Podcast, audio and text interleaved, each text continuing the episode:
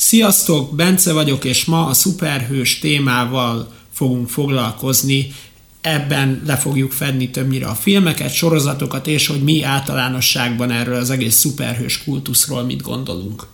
Hát sziasztok, én is itt vagyok azért így oldalágon, én is megpróbálok majd pár érvényes gondolatot megfogalmazni ebben a témában.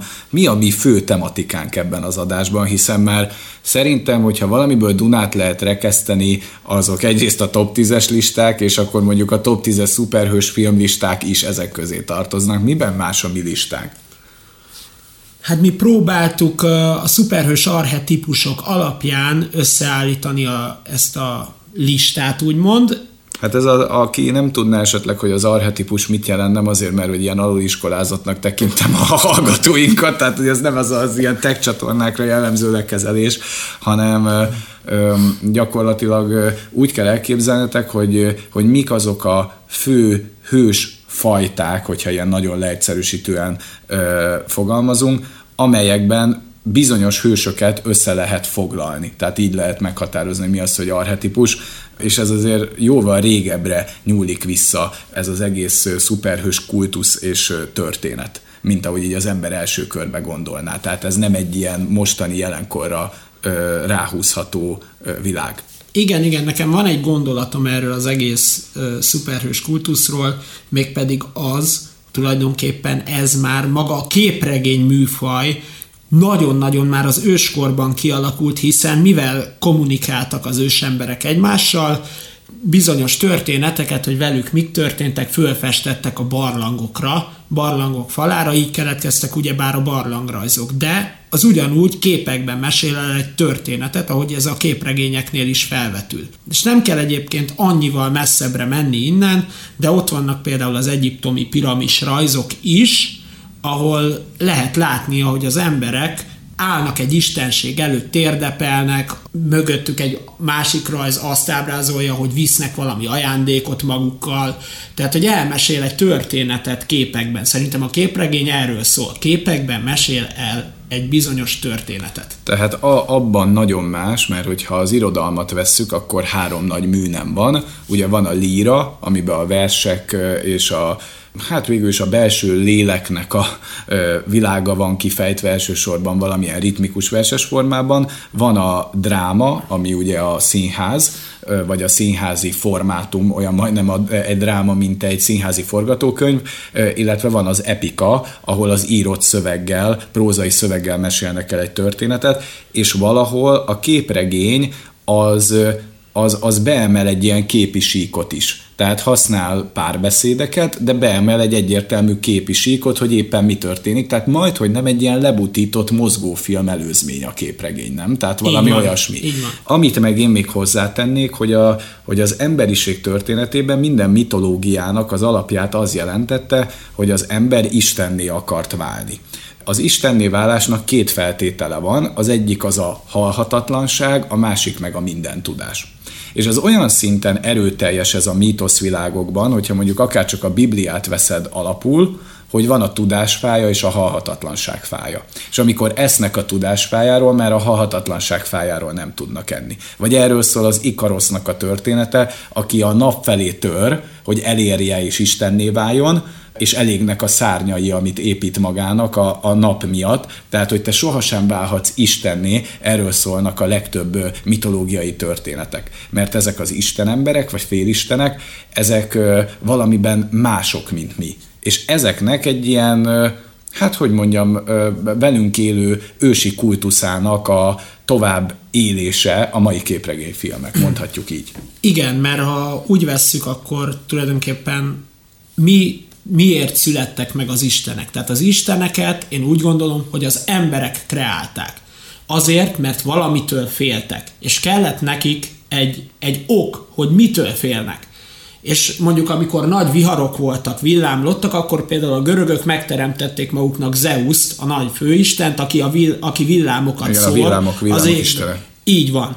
Így van. Tehát, hogy valamilyen természeti jelenségnek a megmagyarázására is használták az isteneket, vagy mindenre, amit nem értettek, vagy valami, ami maguknál hatalmasabb volt, mert ha ugyanezen megyünk tovább, akkor Poseidon, mint a, tengeristene. mint a tengeristene, ő, ő a, nyilván egy kereskedő nemzetről volt szó a görögök esetében, nyilván nekik meg kellett azt magyarázni, hogy mi uralja a tengert. És erre a legegyszerűbb egy Isten képében volt. Igen, és megkreáltuk az Istent, mindegyik nemzet, mindegyik korszak megkreálta a maga isteneit, istenét, és ezt mind azért tette, mert féltek, és valahova menekülni kellett. És úgy gondolták, hogyha ők imádkoznak ehhez az Istenhez, akkor ez a feszültség, ez feloldódik. Így van. És szerintem a mai világban, még hogyha pseudo istenekről is beszélünk, de a szuperhősök, akiket a képregények által teremtettek, ez ők a 21. századnak az istenei.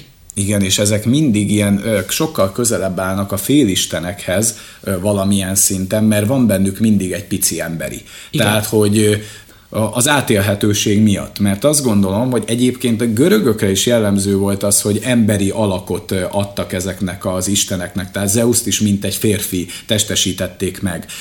Ehhez mondjuk a Tornak a karaktere, hogyha már itt ilyen párhuzamokat akarunk vonni, hát ő nagyon-nagyon közel áll ahhoz, hogy, hogy a Zeus karakteréhez nagyon-nagyon lehetne passzítani Jó, mondjuk Tort. de a Tornál jegyezzük meg, hogy Tort konkrétan a skandináv mitológiából emelték át.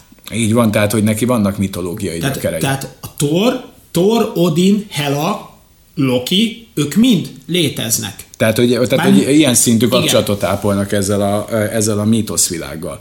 Na és valahogy ebben a szellemiségben állítottuk össze a top 10-et, hogy a, az általunk most nem azt mondjuk, hogy ez a legjobb top 10-es lista, ami készült szuperhős filmekből, mert rengeteg ilyen mellékágú szuperhős film van, mint a V, mint vérbosszú, akkor a Holló, Kikesz. Kikesz. Ezek olyan filmek, amik képregényfilmek, de mi ezt a főcsapás vonalba, mainstreambe tartozó képregényfilmeket vettük alapul, és főleg, hogy mennyire jól ír le egy adott hőstípust.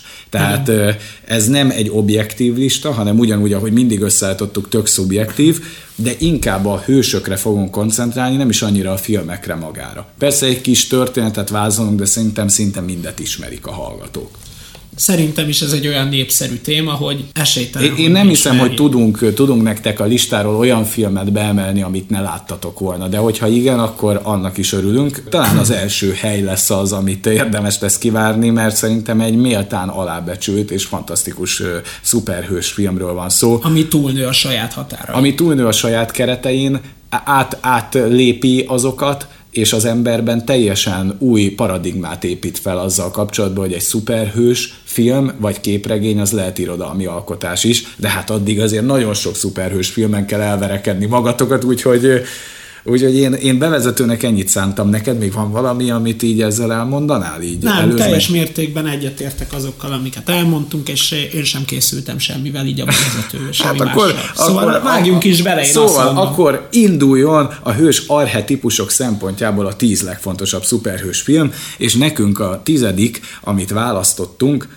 az nem más, mint az acélember. Így Ez az. az ez a végül is a Superman legújabb remékje, és Superman eredet története. Na most miért is olyan érdekes karakter ez a Superman? Hát talán azért, mert ő áll a legközelebb az Isten emberhez?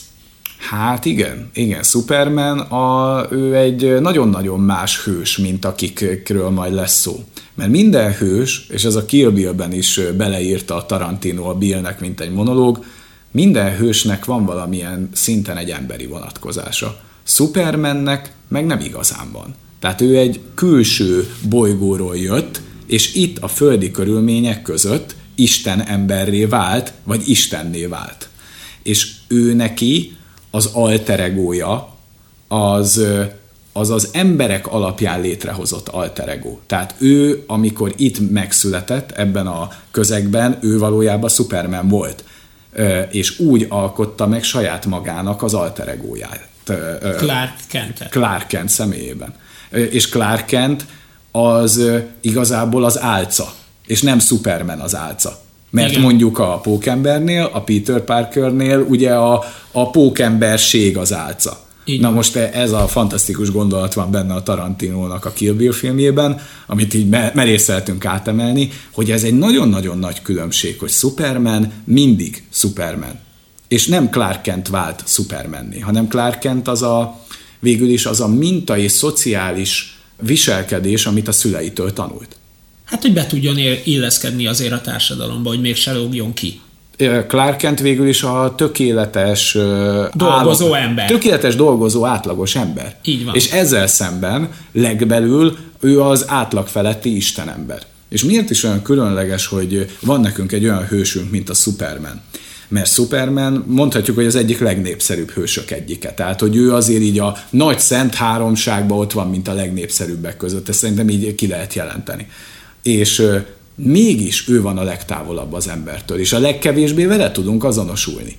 Mert majd erre lesznek példák, hogy hány azonosulási pontunk van a többi hőssel, de Supermannel nagyon kevés. Igazából Clark Kent teremti meg az azonosulási fel, mert mi vagyunk a Clark Kentek, érted? Én vagyok a nyomorult ö, Igen. loser. De még, így, de még így is nagyon vékony az a szál, amin lehet azonosulni, ami összeköti az emberekkel ezt a karaktert. De ami még fantasztikus a Supermanben, hogy, hogy általában minden szuperhős filmben a főgonosz az rendszerint valami multidimensionális, brutális lény. De Supermannek a legfőbb ellenfele az Lex Luthor. És Lex Luthor egy ember.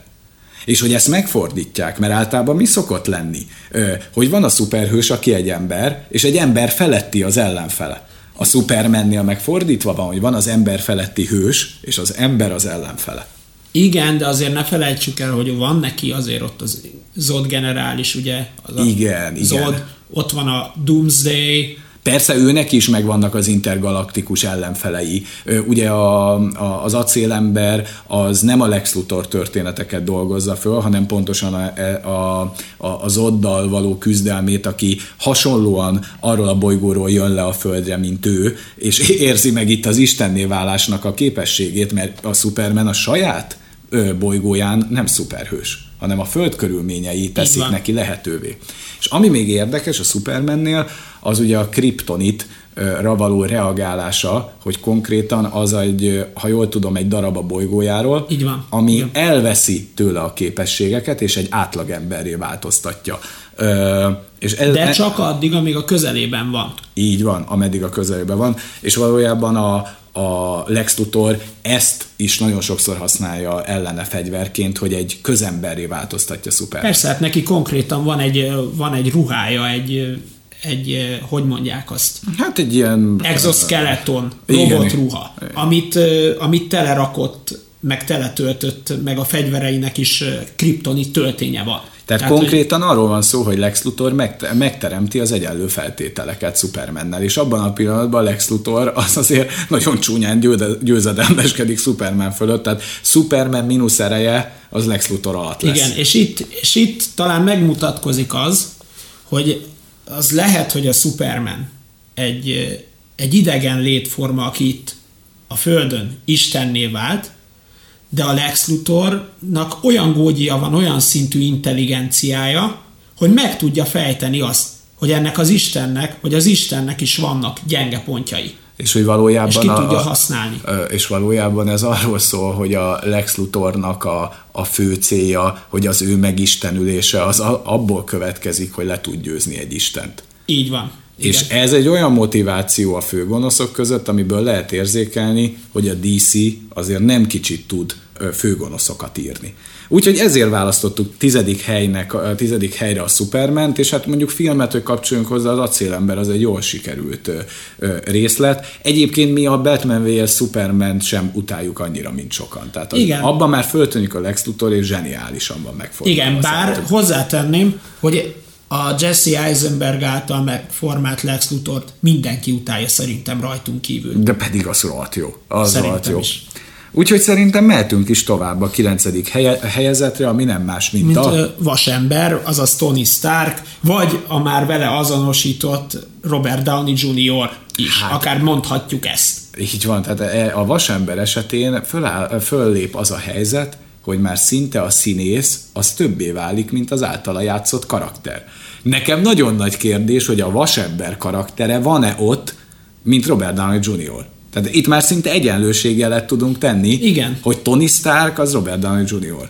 És szegényt amúgy nagyon beskatujázták, ezt tegyük hozzá, és ő próbálja hangoztatni, hogy most, hogy kilépett ebből a karakterből, hogy folyamatosan hangsúlyozza azt, hogy ő nem a vasember. De mégis valamiért egyé vált vele, mert ugye az első intézkedése az az, hogy létrehozott egy olyan céget, Robert Downey Jr. egy olyan alapítványt, ami robotika által próbálja a világot megmenteni, tehát a szemetet Igen. eltüntetni a világról. De, de hogy ő már, ő már szinte egy és azonos vele, de azt tudnotok kell, hogy a Robert Downey Jr. egy fantasztikus színész volt a Vasember filmek előtt is, csak hát Hollywood az egyszer csak parkolópályára tette a drog problémái és a magánéleti ügyei miatt. Azt mondták, hogy Robert Downey Jr. nincs szükség. És egy ilyen gagyi, sokak által lenézett Marvel film adta meg neki újra a lehetőséget, hogy A+++ kategóriás sztárjá, sztárá válhasson, és szerintem sokszor ő azért olyan előzékeny ez az egész Marvel témakörrel, mert tudja nagyon jól, hogyha nincs a vasember,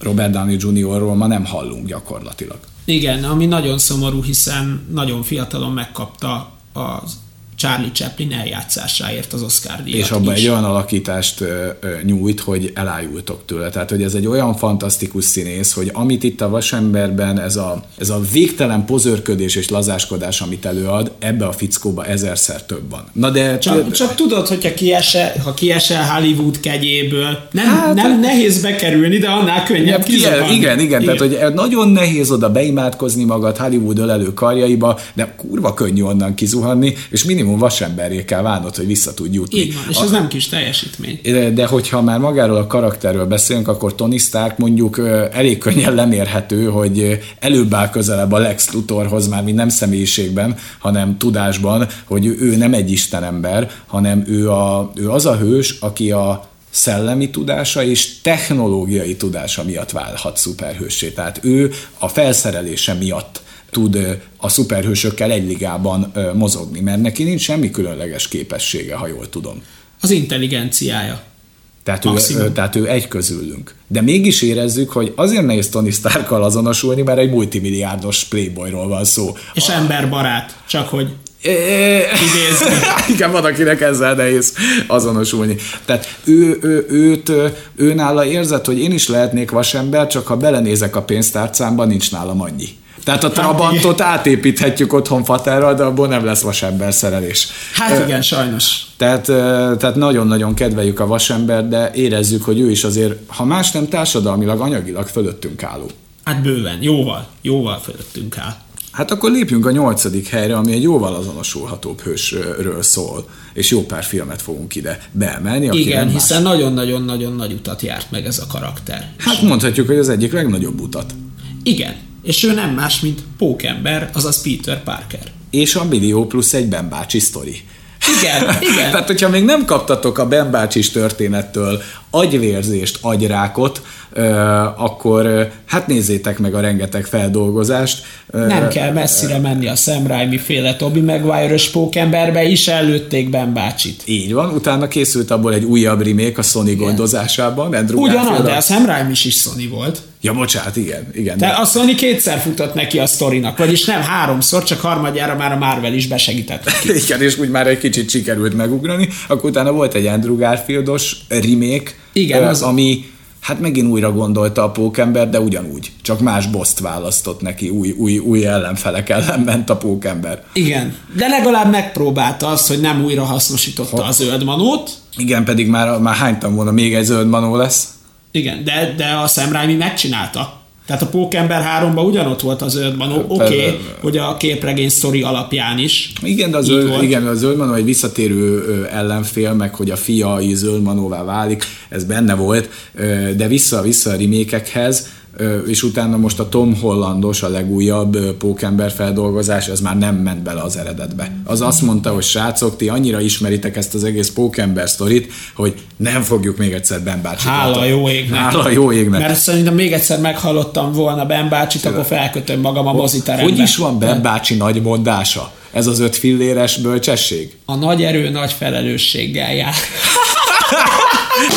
tehát konkrétan Ben bácsinak, tehát ő egy mottóvá vált, tehát hogy ő már majdnem, hogy egy élő sírfelirat, nem? Tehát Ben bácsi az valahogy ebbe a szintbe lépett. Igen. Na de, hogyha a Szemrémis trilógiára gondolunk, abból szerintem az első rész az egy kifejezetten faszapókember volt. Igen, azt kell, és, hogy mondjam, hogy és igen. a William Dafoe, aki azért basszus, egy mekkora színész. Mekkorát alakít, mint zöld manó. Tehát az a tudathasadás, mikor a tükör előtt áll, hát én nekem az arcomat leviszi a mai napig. Így Tehát, van. hogy ez, a, ez az egész pókember sztori, ez a zöld manó milyen gagyin hangzik, de valahogy azzal, hogy egy William Dafoe-ra bíznak egy ilyen szerepet, hogy zöld manó, én, nekem nem egy, nem egy csicskás gagyisztika. Hát meg amikor ott van a Peter Parkernél, és már rájön azért, mert vérzik azon a bizonyos ponton a keze, ahol ő megvágta pont a Az egyik harcban. előtti harcban.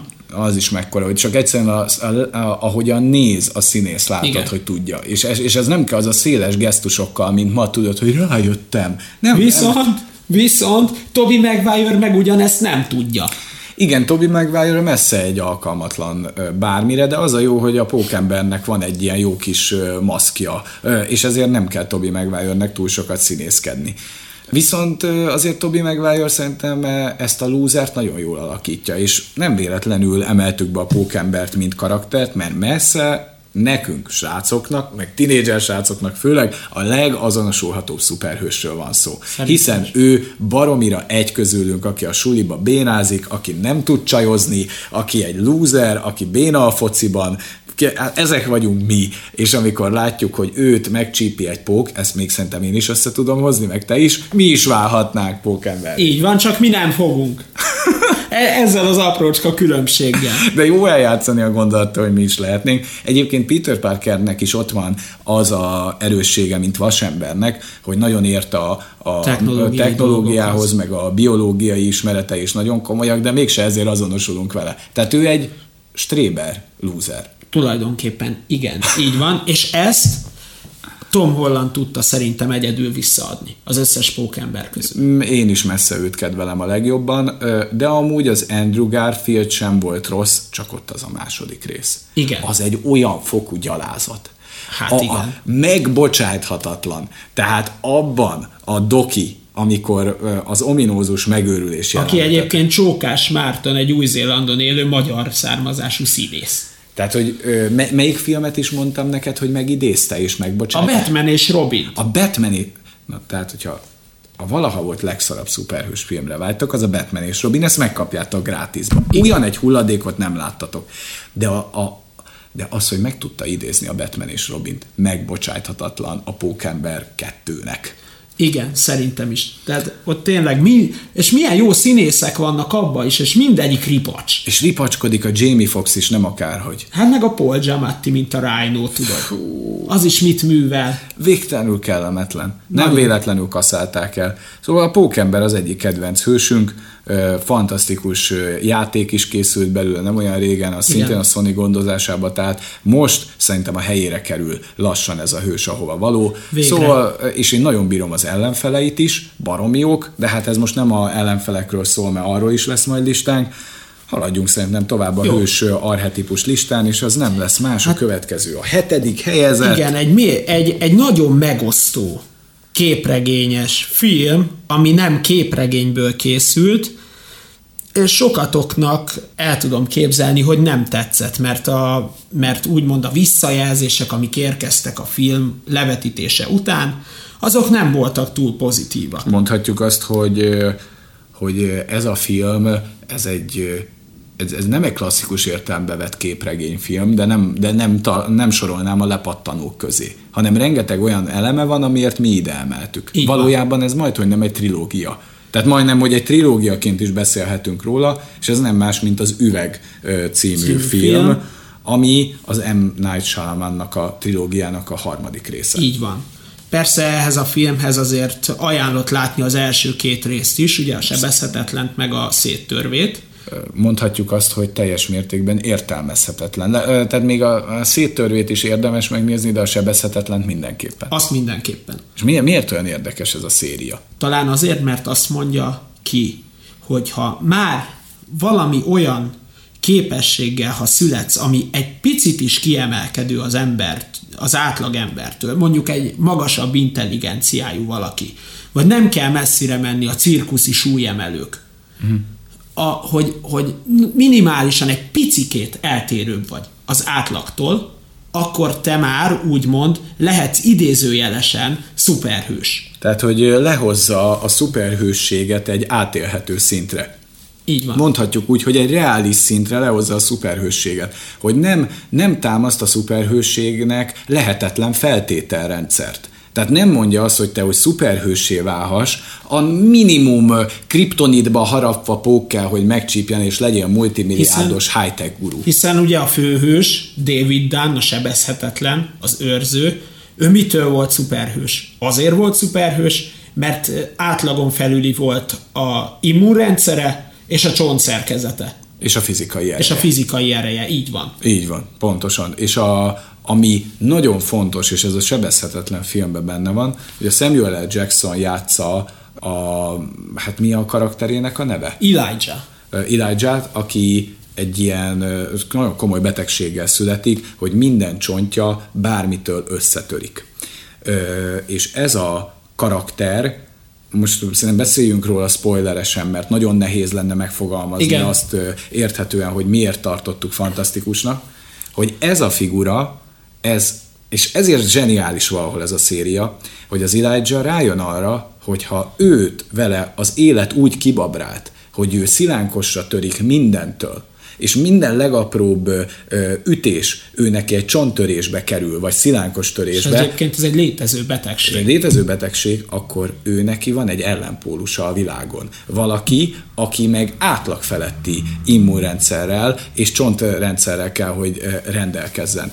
És az Elijah, amikor rájön arra, hogy ő különleges, de hogy ő magát, hogy tudja definiálni, ő magát egy főgonoszként definiálja a képregények alap, alapján és akkor még ez az egész képregényes sztori a kanyarban nem volt, amikor a Samuel L. Jackson megformált ezt a fantasztikus hős, főboszt, vagy főgonosz karaktert, aki majd szerintem nem lesz véletlen, hogy nálunk azért a top négybe benne kell, hogy legyen az Elijah, mert ő magának identitást gyártott abból, hogy gonoszszá vált. És ez, és, és ez olyan erősen átviszi ez a film Úgyhogy a sebezhetetlen egy barom jó szuperhős történet, és mindenki van fordítva, minden átélhető, és az üvegben minden meg van kérdőjelezve. Így van.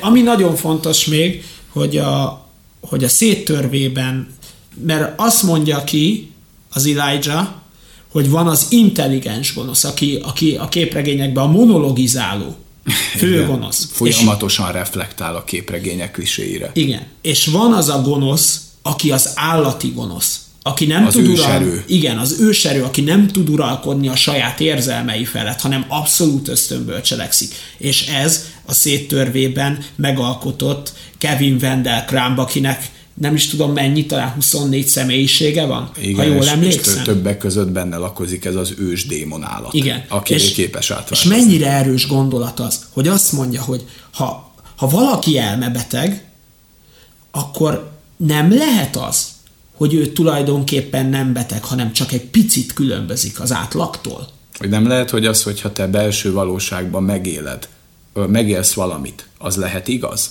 Igen. Ezzel a gondolattal játszik el. Csak azért tegyük azt hozzá, hogyha már ennyire méltattuk ezt a szériát, hogy az Üveg című filmnek a legvége.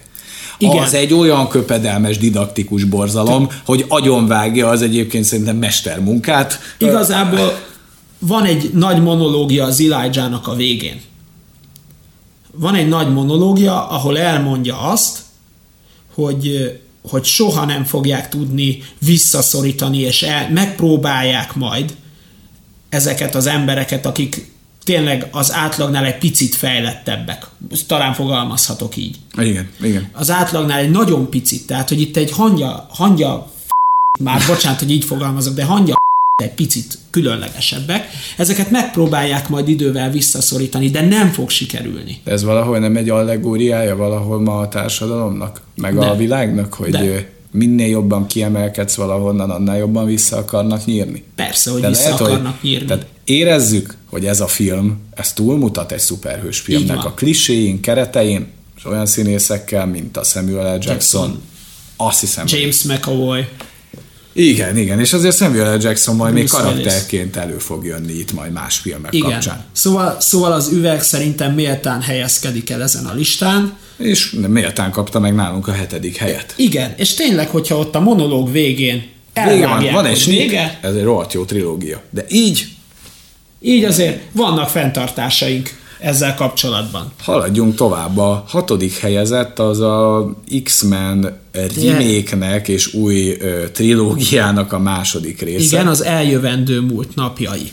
Hát ezt mi nagyon kedveljük. Tehát ebbe azért van egy ilyen kis szubjektív húzás, hogy, hogy itt olyan baromi jó színészek vannak fölkérve, hogy játszanak el karaktereket, tehát csak mondjunk pár nevet, hogy Michael ki... Fassbender, Michael Fassbender James játsza. McAvoy. James McAvoy, mekkora a karakterek ezek. Így van. Vagy Hugh Jackman, Hugh Jackman. mint Wolverine. Hát ezek baromi jó színészek. És ehhez az X-Menbe kapunk egy rohadt erős történetet, tehát hogy szerintem minden idők legjobb X-Men filmje, azt szerintem ez. Igen. Nehéz lenne vele vitatkozni, és ez azért érdekes ez az X-Men film, mert hogy a régi trilógiának a szereplői végül is cameóznak. Vagyis Patrick Stewart, Ian McKellen. Igen, tehát milyen színészekről beszélgetünk, tehát ezek akkor az zsenik, mint az állat, ezek játszottak ilyen X-Men karaktereket, de ne is ragadjuk le annyira a filmnél, meg a történeténél, mert egyben kell megnézni a trilógiát, és ahhoz egy kicsit rövid a mi adásunk, hogy mi kifejtsük itt a történetet, de hogy miért érdekesek az X-menek, miért azonosulhatunk velük. Hát talán azért, mert ők a társadalom által kirekesztett embereknek az allegóriái. Hát igen, ők azok, akik kiszorultak a társadalomból valamilyen megkülönböztetés folytán. E, amiben azért másabb az X-Men, hogy itt a hősöknek az ereje az brutális emberfeletti, de mindegyik hősüknek van valamilyen fajta esendősége. Ők nem ilyen sebezhetetlen, legyőzhetetlen hősök. Igen, bár azt meg kell jegyezni, hogy ugye az X-menek genetikailag lettek idézőjelesen mutánsok, ahogy őket hívják, és ezért rekeszti ki őket a társadalom. Igen, tehát, hogy ő náluk nem arról van szó, hogy valamilyen különleges ö, ö, katasztrófát vagy baleset éri őket, és az, azáltal lesznek, tesznek szuper erőre szert, hanem náluk az a különleges, hogy ez genetikailag kódolt és hordozott. Tehát nem tehetnek érte, nem És tehetnek ellene. róla, és nem tehetnek ellene. Tehát itt valójában egy áldozat az, aki, akinek ez a képesség, amiben mi egy hatalmas lehetőséget látunk innen, ő a nyomorúságát látja. És itt a hősei, például a Kyklops, aki egy olyan szemmel születik, ha kinyitja a szemét, akkor pusztító lézert lövel, És ezért non-stop egy napszemüveget kell hordania. Igen, igen, én, tehát, Én- e- én e- kíváncsi tehát, hogy tehát- erre én nem vágynék, tehát hogy így mondom, hogy ahogy a Supermannek van lézerszeme, az frankó. Igen, de hogyha most úgy, úgy, úgy lát, képzeljük bele magunkat Kyklops helyébe. Egy, egy jó mozit nem tud. Igen, megnézi ezt a széles vásznon valami vagyonér valamit, és konkrétan a vászon fele, meg hát végül is a fél West End City fele megy a kukába, mert ez a lézer végtelen. Igen. De, vagy hát nem tudom, hogy hol van a vége, de elég végtelennek Mert, mert valószínű, hogy a napszemüveget egy idő után le kell venni, mert olyan sötét van a moziteremben, hogyha még az a napszemüveg is rajta van, hát nem tudom, mennyit lát a vászonból De, történt. de a 3D-st is szétviszi, tehát hogy szerintem azért az az IMAX 3D-s nem védi meg a küklopsugától. Na jó, most egy kicsit eltrolkodtuk ezt a történetet, de azért érdekesek az X-mennek a karakterei, hogy mit tudom, a ciklon képes a, a időjárást befolyásolni, de hogyha belé csap a villám, vagy megütik, akkor ő azonnal összehullik. Tehát, hogy ő, ő közülük, vagy ott van például a rozsomák, a Wolverine, akit magyarul farkasnak fordítottak, ő neki a, az, van egy ilyen regenerációs ereje, tehát neki az a fő ereje, és úgy építették belé ezt az adamantiumot, amitől lettek ezek a, ezek a karmai ilyen fémessé váltak. Na most ez a karakter is olyan, hogy van, aki üti. Tehát Magneto az Wolverine-t egyből üti. És, né- és, és Magnetóval szemben Wolverine nem tud csinálni semmit. És ezért fantasztikus ez a széria, hogy itt nincs egy ütőkártya, aki mindent üt, hanem mindenki valamiben különleges és kimagasló. Viszont ténylegesen ki lehet mondani azt, hogy Wolverine-nek egyedül Magneto az igazi ellenfele. Mert De- rajta kívül bárkit eltesz. Majdnem, hogy bárkit eltesz, de Magneto milyen szinten teszi előtt? Hát Tehát, nagyon durván. Magnetónak az ereje az, az, az brutális egészen addig, ameddig nem zárják egy fémmentes Tehát térbe. Magnetó akár egy csettintéssel el tudná pusztítani Wolverine-t. Hát gyakorlatilag igen. És, és ezért jó ez a széria, mert hogy itt nincs egyértelműen meghatározva, hogy kinek mekkora ereje van, hanem itt körbeverések vannak. És, és szerintem az az izgalmas egy jó sporteseményben is, hogyha nem egyértelmű, hogy ki lesz az abszolút győztes, hanem mi van, hogy ki kivel kerül össze. És ezért nagyon különleges az X-Men, illetve ez a gondolat, ez, ez inkább a szuperhősségnek az árnyoldalára világít rá, hogy, hogy te azzal, hogy te szuperhőssé válsz, megmutat egy olyan aspektust, hogy te lehetsz a társadalom alatt, nem csak a társadalom fölött. Igen, és hogy ez amúgy mekkora teher is lehet, tehát egy ilyen képesség. Pontosan. Nézzük meg a vadócot. Neki nagyon nagy teher. Van akkor a teher ez, mint a, mint a küklopsznak. Igen. Mert ugye vadóc bárkit, akit megérint, úgy, hogy nincsen rajta valamiféle textília, annak elszívja az életerejét lényegében? Pontosan igen. Hát ez igen, és ő biztos sokat megtenne, hogy csak egy átlagos nővé válhasson. Szerintem is.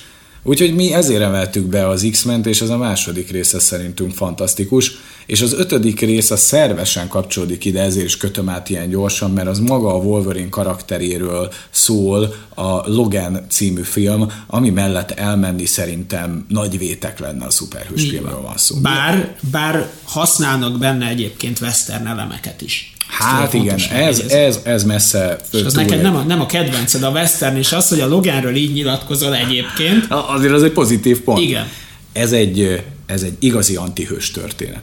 Mit értünk antihős alatt? Hogyan tudnánk ezt definiálni? Hát talán az a fajta hős, aki nélkülöz minden olyan, minden olyan személyiségjegyet, amit, amit egy átlagos hős tud. Tehát itt most arról beszélek, hogy például Logan szerintem alapjáraton a saját érdekeit nézi mindig. És csak hogyha úgy alakul a szituáció, és elkezd sodródni az árral, akkor segít igazán másoknak. Tehát mondhatjuk, hogy az önzetlenség az nem attribútuma egy ilyen hősnek. Hát nagyon nem.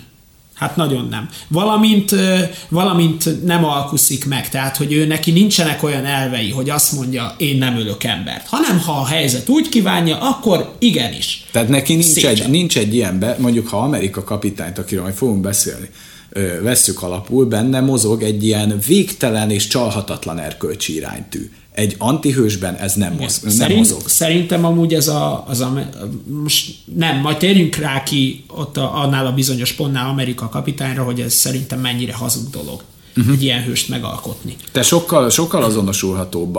Tehát valahol az antihős az az a hős, akinek a sorsából következik, hogy hőssé válik, de a személyiségéből nem. Így van, pontosan. És az a különleges a Loganben, a Logan filmben, hogy annyira lehozza, átélhetővé teszi, és bemutatja, hogy a szuperhősség az öregkorban micsoda.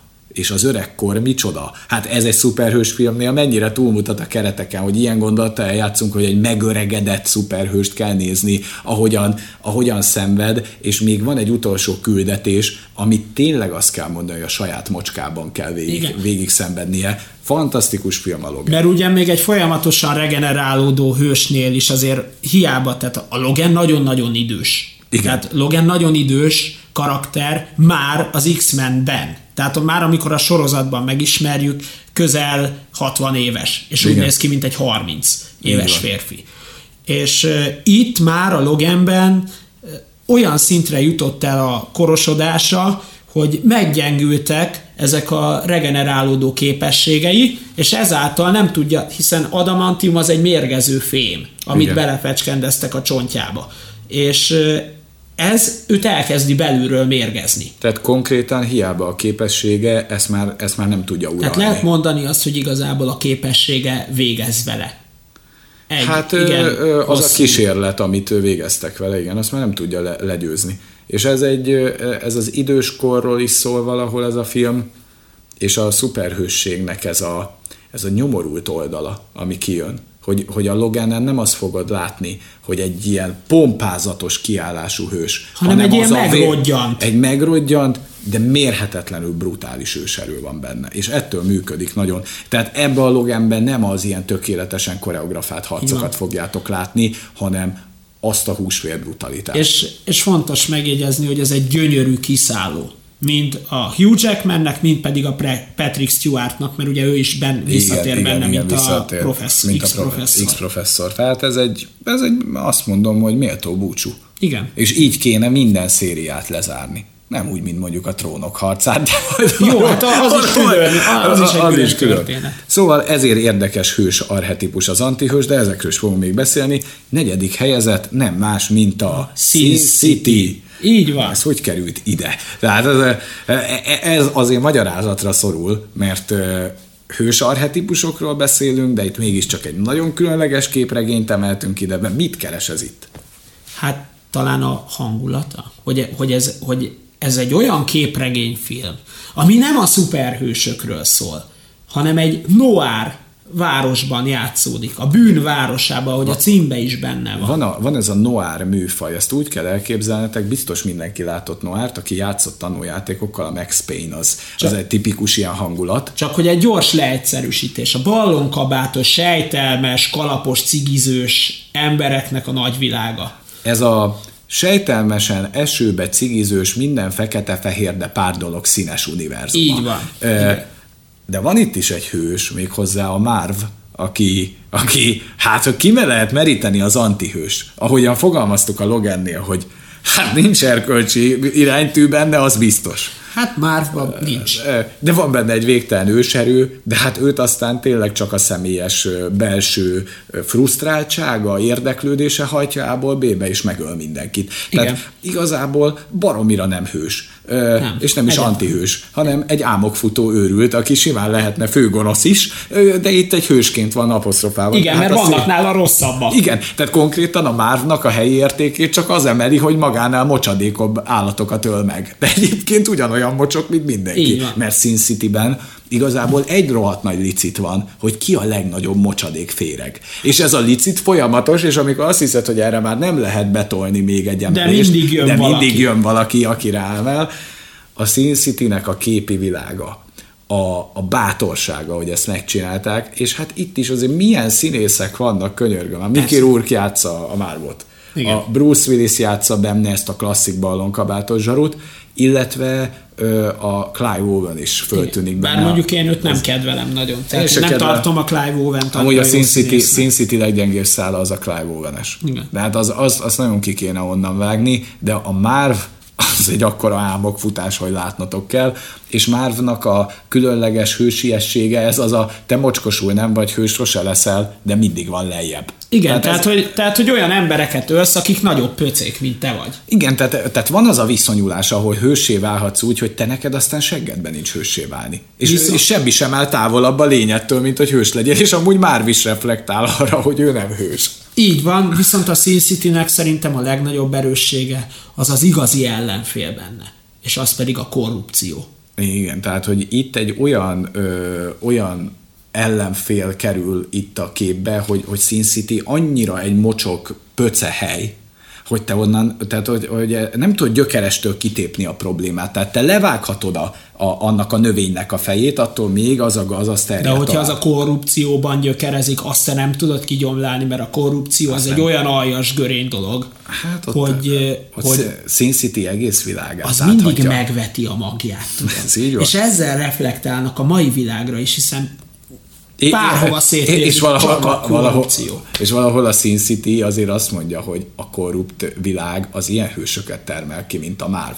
Igen. Ezeket az okádék hősöket. Tehát, hogy itt most tök jó, hogy a vásznon látjuk ezeket a daliás, fantasztikusan kigyúrt hősöket, de mi majd idővel a mi hőseink olyanok lesznek, mint a Marv. Valahol a rendszernek, a gépezetnek a egyik fogaskereke. Kreálmány. Tehát ő valahogy a rendszer fogaskereke, ami kizuhan és beleesik ebbe a gépezetbe, és elakasztja. Ez már. De, de nem fölöttől, de nem fölötte van. Mert már egyébként egy nagyon-nagyon egyszerű csávó. Olyan gyakorlatilag, mint egy százasszög. És a legnagyobb az az, hogy ilyen kegyetlen, fantasztikus beleszállások vannak így tényleg emberekbe, darabokba tépi, és az egészet ilyen, hát egy ilyen, ilyen narrációval elmondja, hogy elmentem az x kerületbe, a ötödik emeletben, volt ott két fickó, elbeszélgettünk. És ez az elbeszélgettünk konkrétan, hogy letépi a fejüket, tehát körülbelül Igen. ő, ő és, így áll az elbeszélgetés. És, és Marsba az a nagyon szép, hogy tulajdonképpen ő akár lehet, lehetne egy utcai zsebes is. De nem az. Igen. Mert a rendszer hősnek teremtette. A, annyival fölötte van Sin City-nek de Igen. nekünk annyira le kell tekinteni márra, hogy azt, azt nem tudod megugrani azt a mélységet, és egyébként minden karakter ilyen. De van benne fantázia, és nem is kevés. És a képi világ az egy megelevenedett képregény. Tehát azt kell tudnotok, hogy ahogy ez meg van rajzolva, itt vannak átemelt kamerabeállítások egy az egybe, hogy a képregény meg volt Igen. rajzolva, és hogy ez egy mennyivel faszább képregény, mint mondjuk ugyanennek az alkotónak a 300 című filmje, ami topzódik az Epicben. Tehát, tehát ott konkrétan nincs a jelenet, ami, ami ne, ne, ne lenne annyira epikre filmezve, Igen. hogy megőrültök, de mindegy, hagyjuk is a 300-at, arról meg külön Viszont még a Sin Cityhez egy gyors megjegyzés, hogy, hogy igazából ez tényleg nem egy klasszikus értelembe vett szuper, szuperhős történet, mert nem az. Ez egy képregényfilm egy városról, egy városról, ami a fő ellenfél. Hát konkrétan. És az emberek benne, ezek a lezüllött emberek a főhősök, hát akik igen. próbálnak változást hozni, de rá kell jönni, hogy a korrupció elől nincs merekvés. Azt nem tudod legyőzni. És azt kell, hogy mondjuk, hogy még a Sin City 2 is egész jó lett. Igen, bár már közel sem annyira jó, mint az első rész, de... Mm, igen, és a nagy kérdés, hogy mit ér Marv nélkül a Sin City 1. Igen. Meg a Elijah Woodnak a, a pszichopata karaktere nélkül. Mert hát azért, hát azért, azért, az, azért az nem gyenge. Bár mondjuk a Clive Owen között meg a... Vagy az a Harry Potterből játszott a gyerek, ezeket mindig keverni. Várják, Elijah Wood? Nem, de az Elijah Wood játszotta benne a fehér szemüveges srácot? Igen, na, igen, nem, ő, nem a Daniel Radcliffe az a másik. Igen, nekem ezek nagyon De nekem ezek egy univerzum van, ne, nem tudom ti, hogy vagytok vele, de nekem a Frodo, meg a Daniel Radcliffe, hogy ilyen, az az a Harry Potter, meg a Frodo így helyes, meg a Elijah Wood, meg a Daniel Radcliffe, ezek nekem egy karakter. Tehát igen, sajnos annyira, meg, meg a annyira, is. igen, tehát annyira hasonló az arc karaktere ennek a három színésznek. Meg a színészi tudása is? Hát mondjuk ki. Igen. ezek egy... Tehát mondjuk ki. Igen. Kurva profik. Igen. Na mindegy. Erre, szóval Sin city nagyon kedveljük, nézzétek. És akkor itt most bemutattunk egy olyan hős karaktert, ami tényleg ez a relatív hős, tehát ez ilyen fogalom nincs, de mi megalkottuk. A harmadik helyezett hőse, hát az egyik legismertebb hős. Hát Batman? Batman, a sötét lovag. Így van. Hát ez szerintem az egyik legtúl hype szuperhős filmek között van Egyetértettem ezzel a harmadik helyezettel, annak ellenére, hogy én nem vagyok egy nagy Batman fan, tehát én, én, én nagyon kedveltem gyerekként a Batman, de de hát azért na, szóval, szóval, szóval ez az egész sötét lovag... Én őszintén megmondom neked, hogy szerintem ez a Sötét lovag című film, ez nem a Batman erénye, hanem hogy a Heath Ledger olyat játszik benne, mint Joker. Igen. igen. Hogy, hogy, hogy azt, hogy ez a film ott lehet a harmadik helyen, azt Heath Ledgernek köszönhetjük. És igen, igen, igen, ez, ez egyértelmű nekem is, mert sok sebből vérzik ez a film, meg, meg azért Nolanre nagyon jellemző az, hogy olyan baromi határozottan rendez. Nem tudom, hogy te gondolkodtál -e ezen, mert az eredetbe is, a Interstellárban, a Mementóban minden meg van rendezve, én tudom, hogy mit akarok, és ez Igen. átjön a sötét lovagba. És néha olyan blödségek történnek meg a sötét lovagon belül, hogy az embert ez a, ez a határozottsága, mint, mint mondjuk mi, hogy végtelen nagy határozottsággal mond nettó baromságokat, az az a lendület elvisz. És én egy kicsit azt érzem, hogy ez a sötét lovag, ez nem feltétlenül van azon a helyi értéken, ahol a legtöbb ember teszi. Na de még beszéljünk, majd beszélünk a filmről, de hogy maga Batman karaktere, Szerintem amúgy a Tony Starkhoz áll eddig a hős típusok közül a, a legközelebb. Mert ugye Batmannek a, a különlegessége, hogy ő egy átlag ember. Tehát Igen, ő, hát ő is egy milliárdos playboy tulajdonképpen. Igen, de nem, ne, de nem annyira vág fel, mint Bruce Wayne a vagyonával, nem? Tehát azért a Tony Starkhoz képest ő azért egy ő is fölvág, de azért visszafogottabb. Tehát egy szolidabb. De Batmannek azért a fizikai ereje az mindenképpen kiemelkedő, a harcművészetekhez nagyon ért, illetve neki is van olyan technológiai támogatottsága, mint a vasembernek, de én érzek különbséget. És tudod, hogy mi a különbség? Az, hogy neki még van, neki van egy olyan tudása, ami a vasembernek nem volt meg, és ez a harc tudás, hiszen őt különböző távol-keleti harcművészetekben is jártas. Tehát akkor konkrétan a, a mínusz technológia plusz kung fu az a Batman? Szerintem igen. Igen, ez a, ez a nagy csere. Tehát hogy, tehát, hogy a vasember az technológiával kompenzálja mondjuk a harcbeni tudás hiányát? Mert egyébként azt nem tudom, hogy a Tony Stark egyetem milyen szinten tud harcolni. Úgy egyébként. Hát szerintem üt erőből, amekkorát tud. Aztán nem meg... kritizálnám a vasembert, mert tényleg nagyon szeretem a karaktert, de ha megfigyeljük a filmekben, amit művel, inkább a ruhában repülő, igen, igen. meg nagyokat pofázik. Így van, így van. De, de, de Viszont a ruhában nagyon tud, tehát hogy egy jó pilóta, mert a ruhában nagyon jól tud manőverezni ez mondjuk, ez mondjuk igaz, tehát, de hogyha azt vesszük, hogyha mi megkapnánk Batman ruháját, abba nem lennénk olyan eredményesek, mint Batman, mint ha megkapnánk mondjuk a vasember ruháját. Tehát, hogyha... Én, ez, én ezzel száz százalékban egyet értek. Te, te, én ezt így hiszem. Tehát, tehát, hogy azt mondjuk, hogy a vasember ruhája az üti a Batman ruháját. Tehát, én, hogyha itt az emberi tényező. Mert figyelj... De akkor a... Batman mit tudna a vasember ruhába, érted? Bruce Wayne. Hát szerintem jóval magasabb fokon tudná azt, azzal a ruhával művelni azt, amit a vasember csinál mert, mert azért a vasembernek van egy autópilotja is, ott van neki eleinte Jarvis, Igen. majd miután Vision lesz belőle, ott van neki péntek.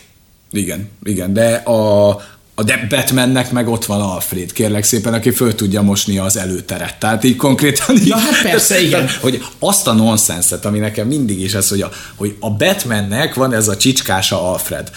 Alfred az egy rohadt komornyik, aki egyszer véletlen benyitott ebbe a high-tech terembe, és azonnal elsajátított ott mindent. Tehát neki nem volt az, hogy de Bruce Urfi, biztos, hogy kéne menni ezzel a Batmobile-val? Nem, hanem... ő, nem, ő tudja már azonnal, hogy hogy kell a Batmobile-t irányítani, a repülőgépet ő lett, a, ő lett a székes csávó. A... Igen, azonnali, azonnali megfigyelőként bármit leolvas a komputerről, és beszélünk itt egy 70 éves figuráról. Egy, egy 70 éves figuráról van szó, akinek odáig az volt a dolga, hogy a Cabernet Sauvignonok között válogassa. Igen, de csak egyszer a barlangba, onnantól kezdve olyan olyan univerzumok nyíltak meg előtte. kurva gyorsan integrálta ezt a világot, nem? Hogy Bruce Urfi, akkor innentől szuper hősösdit játszunk, az is a, a tehát reggel fölmosok, fölszolgálom a Cabernet sauvignon meg az áfonyás camembert, és utána indul a Batmobile. Így van. Figyelj, figyelj, ez egy nagyon-nagyon egyszerű képlet, de erről van szó. De hogy az meg, és van valami olyan képregény ahol az Alfredból lesz a Batman. Ez nem tudom, hogy egy ilyen hack, vagy, vagy nem tudom, minek hívják, média nem, hack, de... Figyelj, annyi, fél, annyi mindenki öltötte már magára a Batman ruhát, tehát hogy... De ő, ő kiérthetne jobban hozzá, ha nem Alfred, nem? hát igen. Figyelj, ő azért elég közel áll Batman Bruce Waynehez, ugyebár. És... De, de, de figyelj, akkor, akkor a, a, a Bruce Wayne az, az a szuperhős, aki majd, hogy nem, a saját jogán válik szuperhősé. Tehát ő is tök azonosulható. Igen. De én itt nem érzem annyira a felszerelést dominánsnak. A Batmanben szerintem maga, mint karakter azért azonosulható meg. Az az igazán nagy ereje, hogy ő neki megvan ez a képzettsége, a, ez a harcművészeti képzettsége. Plusz látszik, hogy ért ezekhez a kütyükhöz is, amihez szerintem inkább Alfred értett, de érted, hogy mire gondolok. Hát meg és, volt az a Rufus, vagy ki a bánat, na mindegy. Igen, és de neki van egy nagyon-nagyon erős elképzelése, hogy szerinte hogyan kellene a világnak működnie, és ő azt mondja, hogy neki itt van ez a ruha, itt van Alfred, meg, meg itt vannak a kütyük, meg a tudása, ezeket összedobja, és azt mondja, hogy ő rendet tesz legyen bármi, a, legyen bármi az ára. De valahol egy ilyen önjelölt polgárőrű. Kicsit. Hát mond, egy, egy felturbózott szóval önjelölt polgár, polgárőr. Igen. És az a durva, hogy azzal, hogy Batman megjelenik az utcákon, megteremti a saját ellenfeleit. Mert addig ezek nincsenek Addig jelen. nincsenek, tehát konkrétan ő egy ilyen önbeteljesítő jóslatot, hogy szükség van rám bosszus. De, és De hogyha rám szükség van, akkor az alvilágnak is szükség van olyan formátumú arcokra, akik velem szállnak szembe. Tehát valahol Batman, ha kivonná magát a forgalomból, lehet, hogy többet tenne a jóért. Igen. Ö, a másik nagy gondolatom Batmannel, hogy Batmannek van a régi szériákban a társa a Robin. Majd lesz a top 10 valaha volt legszarabb társadásunk, amit még annó megcsináltunk, tudod, még mikor nem terveztünk így podcastet. Így van. Na most Robin az az a senki házi, akihez képes Batman valaki. Tehát, tehát fogd meg batman hát nem túl erős, tedd mellé Robin, beszarsz Batman-től. Tehát szerintem tehát Robinnak a felszerelése, az a kinézete, a gagyisztika. Meg a másik, ami ezzel a filmmel fölmerült bennem, a sötét lovaggal, hogy ebbe a két nagy öreg, a Michael Caine meg a Morgan Freeman játszik. Tudod, ha két szintányért összecsapnak. Ha kell bölcs. Ha kell vén bölcs. Igen meg szimplán bölcs tudós, professzor, vagy akkor, valamilyen tech zseni. Tech zseni, akkor ez a két ember megjelenik, és itt konkrétan így ketté hasadt a, a véntrottyos a, a, alteregók, tehát az, akit mindig Michael Caine és Morgan Freeman játszik, itt most ketté hasadt, Alfredra és a Rufusra, és így. Igen, viszont van egy harmadik személy, aki dettó ugyanez, és az nem más, mint Jeff Goldblum. Igen, ő is ugyanez. Csak ő a, ő a szegény ember Michael Caine Morgan Freeman, nem? Tehát Igen. őt a legolcsóbb megfizetni. Igen. Tehát ezért hát, látod, ez, ez, így van, ezzel nem tudok vitába szállni, ez így van. Amúgy az az érdekes, hogy a, amit majd egyszer kifejtünk, és ezt te jobban tudod, mint én, hogy, a, hogy lényegében a DC-nek van egy Batman 2.0-ja a zöld szerepében, hogy Igen. ugyanez a sztori, csak még jobban ki van vitelezve ott sokkal érdekesebb a zöldiásznak az eredet sztoria, mint a Batmané. De, de mivel, hasonló alapokon nyugszik. De azért, mivel hős arhetipust kerestünk itt, mint, mint közember, hogyan válik hősé, mert majd, hogy nem ez arról szól, ezért jobbnak láttuk őt beemelni, mint a zöldiász. Népszerű. Népszerű, meg a zöldiászban még nincs így nagy film, úgyhogy, Igen. úgyhogy ezért, ezért lett így. Na menjünk a második helyezetre, ami nem más, mint, mint a... a végtelen háború és az Endgame. Mi ezt, mi ezt egy filmnek tekintjük, mi ezt nem vagyunk hajlandóak külön szedni. Tudjuk, hogy ez két külön film, meg az IMDb-n külön lehet megtalálni, de nekünk ez egy film, és Igen. miért? Hát azért, mert ugyebár a végtelen háborúba bevezetnek egy nagyon-nagyon erős főgonoszt, és egy zárt vége van. Már bocsánat, beszélek itt hülyeséggel, nyitott vége van a filmnek, tehát lépnek egy olyan mozzanatot benne, amire senki nem számít. A végtelen háborúba lépnek meg végre egy olyan dolgot, ami túlmutatott a Disney Marvel koprodukción? Hogy végre vagy, valami történik is vagy, a vásznon? Vagy konkrétan, ha csak időlegesen is? De a hősöknek a 70%-át megölték? Ez mekkora húzás? Egy olyan, egy olyan közegben, mint amit a Disney gondoz, ahol tudjuk nagyon jól, hogy akibe beleírtak három mondat forgatókönyvet, az már nem veszhet oda. Így van. És ez mennyire komoly húzás, hogy mekkora drámát ad az egésznek a sztoriának a végére. Gondolom mondhatjuk spoileresen már így, hogy elmondjuk, mert mindenki látta.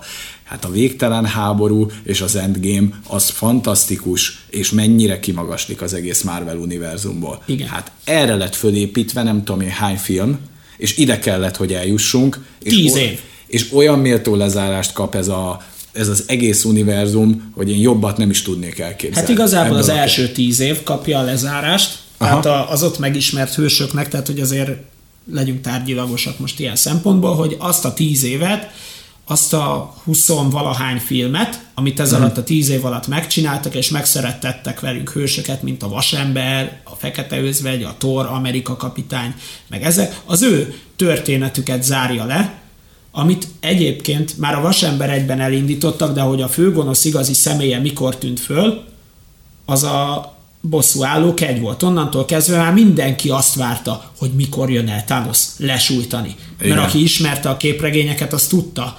A képregények még így is durvábbak egyébként. Igen, igen. Egyébként azt azért érdemes tudni, hogy ha jól tudom, hogy a képregényben ugyanez a sztori aztán a Végtelen Kövek címen fut majdnem, de, de rengeteg mindent módosítottak Va, rajta. Volt végtelen háború is, de volt végtelen kövek igen, is. Igen, és hogy ez közelebb áll a köve sztorihoz. Na de most mi itt egy picit csaltunk, mert hát hősöknek a garmadát emeltük be ezzel a két filmmel, tehát itt, Igen. itt na itt tudunk beszélni a klasszikus hős arhetipusokról menjünk rajtuk sorba. Ö, Amerika kapitány. Én, én őt kedvelem a legkevésbé, bevallom őszintén, hát és mégis ő kapta egyébként a legjobb filmeket. Igen, igen. Amúgy a, a legkevésbé kedvelt hősként én is azt mondanám, hogy Amerika kapitányt kedvelem a legkevésbé, mert nekem ez a végtelen, Amerika imádat, ami lejön a ruhájába. Propaganda? Ez, ez, a, ez a mocskos propaganda, ez, hát nem tudom, nekem Hát meg, ez a, meg ez a patriotizmus. Igen, de ez a megkérdőjelezhetetlen er, erkölcsök. Nem létezik ilyen ember. Én úgy gondolom, hogy nem létezik ilyen ember. Amerika kapitányt a legjobban abban lehet összefoglalni, mikor az Ultron korában van az a jelenet, mikor tudod, fölmennek azzal a kiszakadt kontinens darabbal. És ő azt mondja, hogy, hogy ott ugye följön a dráma, hogy ezt föl kell robbantani, hogy ne pusztuljon el a föld. De Amerika kapitány azt mondja, hogy vagy mindenki pusztul, vagy mindenki életben marad. Tehát Amerika kapitány nem áldoz föl senkit semmilyen cél érdekében. És ennek meg is van az ára a végtelen háborúban. E, Így van, tehát Amerika kapitányban van egy végtelenül pontos erkölcsi morális iránytű, mindig tudja, hogy mit kell tenni, mindig tudja, mit kell cselekedni, és mindig belülről a szívéből dönt. És ő nem hoz áldozatokat, hanem mindenkiért visszamegy, mindenkit megment. És hogy ezért hosszú távon mekkora árat kell fizetni? Hát az nem tök mindegy, mert most éppen ez diktálja. Nem tud nagyobb ívbe gondolkodni, nem egy Tony Stark. Ő, ő, ő nem képes átlátni egy nagyobb perspektívát, ő mindig a, a jelenbe van zárva, és a jelenből cselekszik. Szerintem az Endgame-nek az egyik legerősebb pontja az elején, amikor a Tony Stark visszajön, Igen. és úgy elhordja az Amerika kapitányt, hogy ő megmondta, hogy ez lesz, de hogy te kapitány nem tudtál senkit feláldozni azért, hogy ez ne legyen. És Pontosan. mennyi emberrel végeztél a te erkölcseid miatt, meg a morális iránytűd miatt. Hát igen, az a helyzet, hogy Amerika kapitány az a megelevededett amerikai állam és amerikai hazug erkölcsnek egy ilyen végtelen propaganda karaktere. Igen, szerintem Amerika kapitány a létező legnagyobb hazugság, ami valaha képregények lapjaira került. De mégis valahogy ez, mégis úgy passzus a Endgame-ben én a végére megkedveltem. Tehát Én úgy is. valahogy egy olyan lezárás sikerült adni ennek a karakternek, hogy, hogy sose kedveltem Amerika kapitány, de valahogy úgy méltó búcsút kapott. De értem, hogy miért kedvelik az emberek, mert Amerika kapitány az a, az, az a hős, akivé mindenki szeretné, hogy én is ilyen jól döntsek egy helyzetben. Igazából ide Azért engedj, egy jó hős arhetipus, csak egy hazugság. ide engedj meg nekem egy kis, kis betekintőt. A napokban olvastam, hogy tulajdonképpen eredetileg azt tervezték, hogy ott az ominózus jelenetnél, amikor felülkerekedik a Thanoson először, majd a Thanos felülkerekedik rajta és üti a kardjával a pajzsot. Igen. Ott eredetileg azt tervezték, hogy Amerika kapitánynak levágja a fejét. És így, hogy ezt már tudjuk, ha megtekintjük a filmet, lehet látni, hogy van egy nagyon-nagyon gyors vágás, amikor lesújt, és utána leesik Amerika kapitány a földre, és be van törve a pajzsa. Igen, igen, igen. Az. És az azért van ott, mert kivágatták, kiszedették azt a részt. Pedig és azért, az, azért az erős lett volna az a pillanat, hogy Amerika kapitánynak annyi. Igen, csak azt tudod, az amerikaiak gyomra nem vette volna be. Hát mert lehet, hogy lefejezték volna az amerikai álmot. Igen. Az nem ment volna át. Mi- Milyen, milyen karakterünk van még ebben? Mert hát itt most az egész Marvel világ a rendelkezésre Hát ott van a Thor, aki, aki konkrétan a germán mitológiából szakadt ki, és, és konkrétan ugyanaz, mint a germán mitológiában. Tehát, Egy isten. tehát ő, ő, ő, ez a, ő ez a, A régi, istene a vil- igazából. villámok istene, tehát ő, hogyha be kéne skatujáznunk, ez a régi korok emberének az isten embere. Így van, igen. Tudunk mi érdemben a Torról többet mondani? Mert Én- de a Tor filmekből Én az annyit- az a kettő. Én annyit szeretnék mondani a Torral kapcsolatban, hogy szerintem ez a karakter nagyon-nagyon nagy utat járt meg, amíg megtalálta a saját hangját. És a saját hangját a Thor 3-ban találta meg. Vagyis nem ő találta meg, hanem A olyan... rendező, rendezőkre gondolsz, mint filmek? Igen. Ja, értem. Aha. Tehát, tehát, hogy egy olyan partnerre talált Chris Hemsworth Taika Waititi-ben, aki ugye a Thor Ragnarököt rendezte, Igen. Mert, mert alapjáraton a Hemsworth ő, ő nyilatkozta, hogy humorosabb karakternek gondolta a Tort, mint az első két részben volt. Hát én is erre gondoltam, hogy a Thor az egy nagyon karót nyelt hős az első két rész alapján. Ő az a, ő, őt is próbálták egy ilyen rendíthetetlen, morális iránytűvel rendelkező, de nem volt az, tehát hogy éreztük, hogy nem működik Igen, ez a karakter. És, és- és, jót tett neki a humor, mert hát ő basszus egy isten. Majdnem Igen, de- sebezhetetlen. de a Chris Hellán Hems- kívül senki nem sebzi meg. Persze, de a Chris Hemsworth tulajdonképpen már alapjáraton humorosnak akarta a karaktert, csak az addigi rendező Kenneth Branagh például, hát ők komoly dráma rendező, érted, a Kenneth Igen, Branagh. Hát igen. nem fog vígjátékot rendezni. De hogy nem, nem lehet, hogy jót tesz mindennek, hogy egy picit úgy kevésbé veszi magát komolyan? nem, hát nem, nincs mindenkinek elege, hogy mindenki térdigázol a pátoszba. Az a, az a helyzet, hogy Taika Waititinek alapjáraton az a legnagyobb erőssége, mint rendező szerintem, hogy rohadtul nem veszi magát komolyan, meg azt, amit csinál. És ezáltal valami olyan szintű humorfaktor, meg olyan, olyan hangulata van a filmjeinek,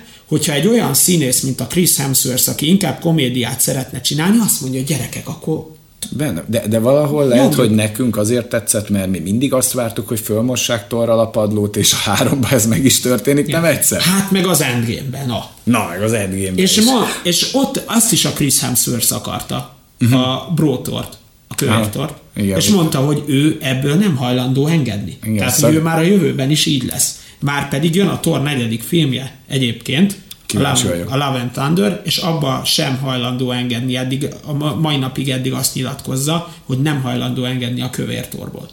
És akkor, hogyha a hősökben gondolkozunk tovább, akkor az eddigi arhetipusokban, hogyha el kell helyeznünk a karaktereket, mondjuk a fekete özvegy, meg a sólyomszem, ők inkább így Az a, emberi. Igen, ugye a, a Batman vonalhoz Igen. áll a legközelebb. Hát ő, ők, ők, ők úgymond a Marvelnek a Batmanjei szerintem. Igen, valami, valami olyasmi. Milyen hős van még, aki, hát ugye a Pókemberről beszéltünk. Marvel kapitány például, Ú, na, azzal van, azért az is egy érdekes karakter. Tehát az, az tehát ő szerintem, hogyha meg kell határozni, akkor ő a Marvel szupermenje. igen. Nem? Tehát, hogy ő, ő, ő, ő is egy ilyen... Így van. Tehát ő mondjuk azért nem úgy, mint a Superman, ő nem Istennek születik, de akkora erőre tesz szert, hogy bele kerül ez a misztikus erő, hogy, hogy ő vele hát nem nagyon lehet harcolni. Tehát, hogy, hogy tehát a Thanos is a kővel képes megütni a, az erőkövével, tehát hogy ő egy, Thanos se egy gyenge csávó, de konkrétan lefejeli, és nem történik semmi. igen, igen. Csak amikor a követ használja. De akkor ugyanitt meg itt van, a, amúgy az X-Menből érkezett Skarlát boszorkány is, aki Magnetónak a lánya, Aha. és hogyha megfigyeled, tulajdonképpen ő egy személyben majdnem megöli Thanoszt. Hát képes lenne rá, tehát ez... Mert hogyha ott nem hívja le a sortüzet, igen, akkor, akkor megöli. Aha, hát igen, igen, igen, igen. Tehát ő is, ő is egy jó, jó karakter. De van még olyan hős ebben a szériában, a, aki mint arhetipus kiemelhető? Mert szerintem erről a filmről mi még fogunk beszélni, nem kell Igen. minden puskaport Jó, most ellőni. igazad van. Én azt mondom, hogy szerintem aki még igazán érdekes karakter, és még nem beszéltünk róla, az a Fekete Párduc. Aha, igen. Hiszen ő egy olyan szintű kiváltságból érkezik, hogy egy nemzetnek az uralkodója, tehát hogy ő egy király. Uh-huh, uh-huh. Egy nemes származású valaki. Tényleg ilyen, ilyen hős még nem volt eddig. Aki, Igen. mert mindegyik valahol jött a társadalom tetejéről, mint a Bruce Wayne, meg a Tony Stark, de, De ez egy egy- teljesen más Tehát ugye, de ez valahol egy ilyen politikai szint már. Igen. Tehát, hogy valaki úgy válik szuperhőssé, hogy egyben egy politikai vezető is, vagy uralkodó. Igen. Tehát ilyen, ilyenre még nem volt példa. Hiszen ugye nekik van egy, van egy ilyen vallásuk ott Vakandában, ahonnan ő érkezik, hogy mindig az adott király lesz a nemzetnek a védelmezője. Igen. És megisznak egy olyan növény, egy nem földről származó növénynek a termését. Uh-huh, megisszák, ami fölruházza őket fizikai erővel. Aha. Persze erre rátesz a tech ruha. Persze, ott is ott van a tek. Na jó, de ebből, ebből az aspektusból tök jó, amit mondasz, meg azért akkor a galaxis őrzőit is ide lehet emelni, hogy, hogy mint galaxison kívüli hősök. De szerintem ők most nem érdemelnek akkora figyelmet ebből, mert, mert aztán az nem nagyon átélhető egy faember. És mi van Doctor Strange-el például?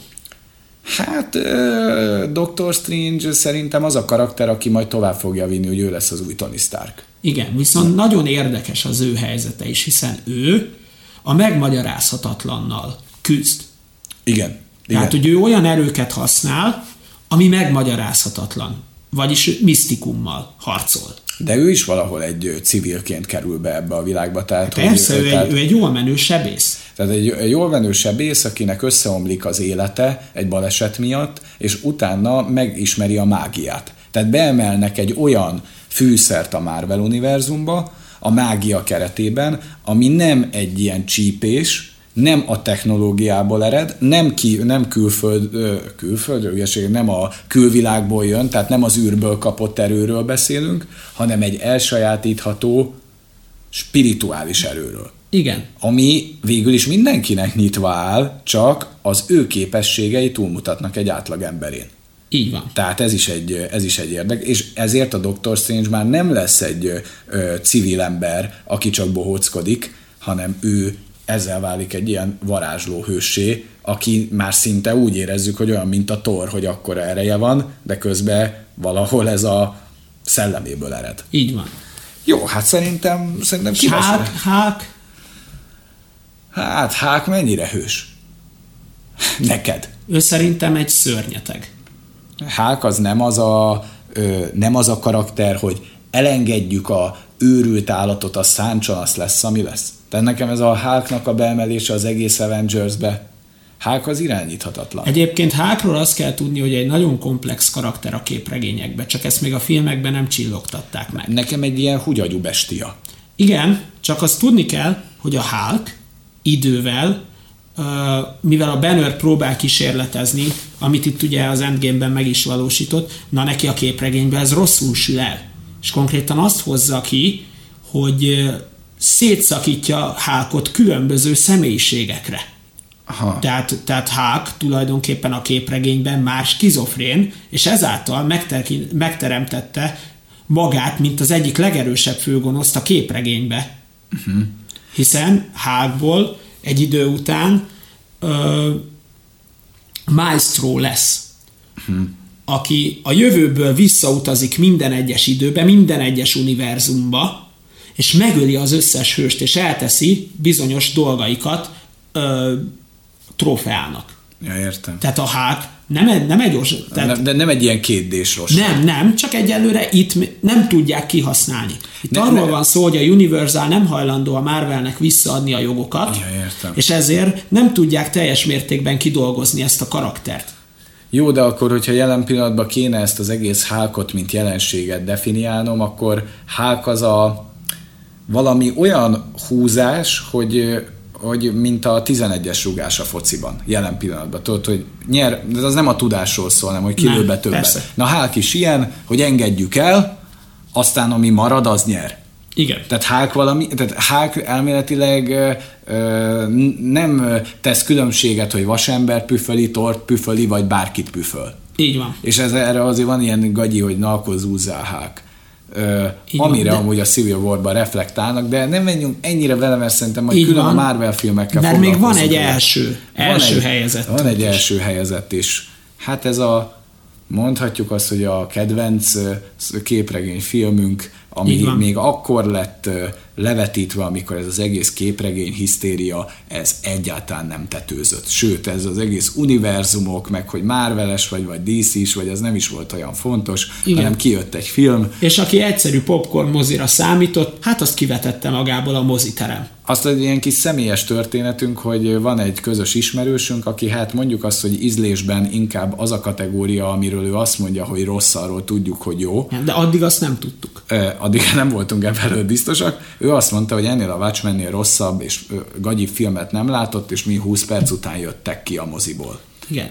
És, és mi tényleg az utolsó pillanatban csíptük el ezt a filmet. Mi azt mert... gondoltuk, hogy tényleg rossz, meg mi ez, hogy Watchmen, meg mi ez az egész. Igen, aztán gondolkoztunk rajta, még megnéztük az előzeteseket, még kicsit utána néztünk a dolgoknak, és mondtuk, hogy ú, ezt lehet, hogy mégiscsak meg kéne nézni, de hol játszák? És egyedül már csak a Arena Plaza VIP termébe játszották egy időpontba. Igen, és valami aranyárba vettük rá a jegyet, tehát hogy mi úgy mentünk oda, hogy azt hallottuk erről a filmről, hogy fos lesz, Tele voltunk kétségekkel, hogy megnézzük-e, és egy vagyont fizettünk a jegyért, de elmentünk, hogy jó van, akkor nézzük meg. Hogy én a mai napig úgy, úgy, szóval én a mai napig úgy gondolom, hogy minden centet megért ez a film. Hát az biztos, az biztos. Hát ez egy, ez egy mestermű, és ez nem más, mint a Zack Snydernek a... Watchmen című filmje. Hát ez a valaha volt legjobb képregényes film, mégpedig azért, mert már amikor megnéztük, el voltunk tőle ájulva, mert ez egy olyan munka kidolgozottságban, filmezésben, hangulatban, hogy el, elájulsz tőle, de éreztem azt, hogy én basszus, nem egy képregényfilmet nézek. Nem. És utána, amikor utána néztünk, akkor ki is derült, hogy ennek a Watchmen képregénynek az eredetie, ez már irodalmi szempontból is egy díjazott mű. Tehát Igen, és vannak Amerikában olyan egyetemek, ahol ezt a, tanítják is, tehát tananyag része. Tehát, hogy gondoljatok bele, hogy van egy képregény, ami túl tudott nőni, azon, hogy egy ponyva, hogy egy gagyi, hanem mindenki elismeri, hogy ez egy irodalmi alkotás. Miről is szól ez a Watchmeni dióhéjban, mert szerintem nem sokan ismerik, amiből lehet, hogy most hallottatok róla, hogy készül valami sorozat belőle, amitől kicsit tartunk, hogy jó lesz vagy nem.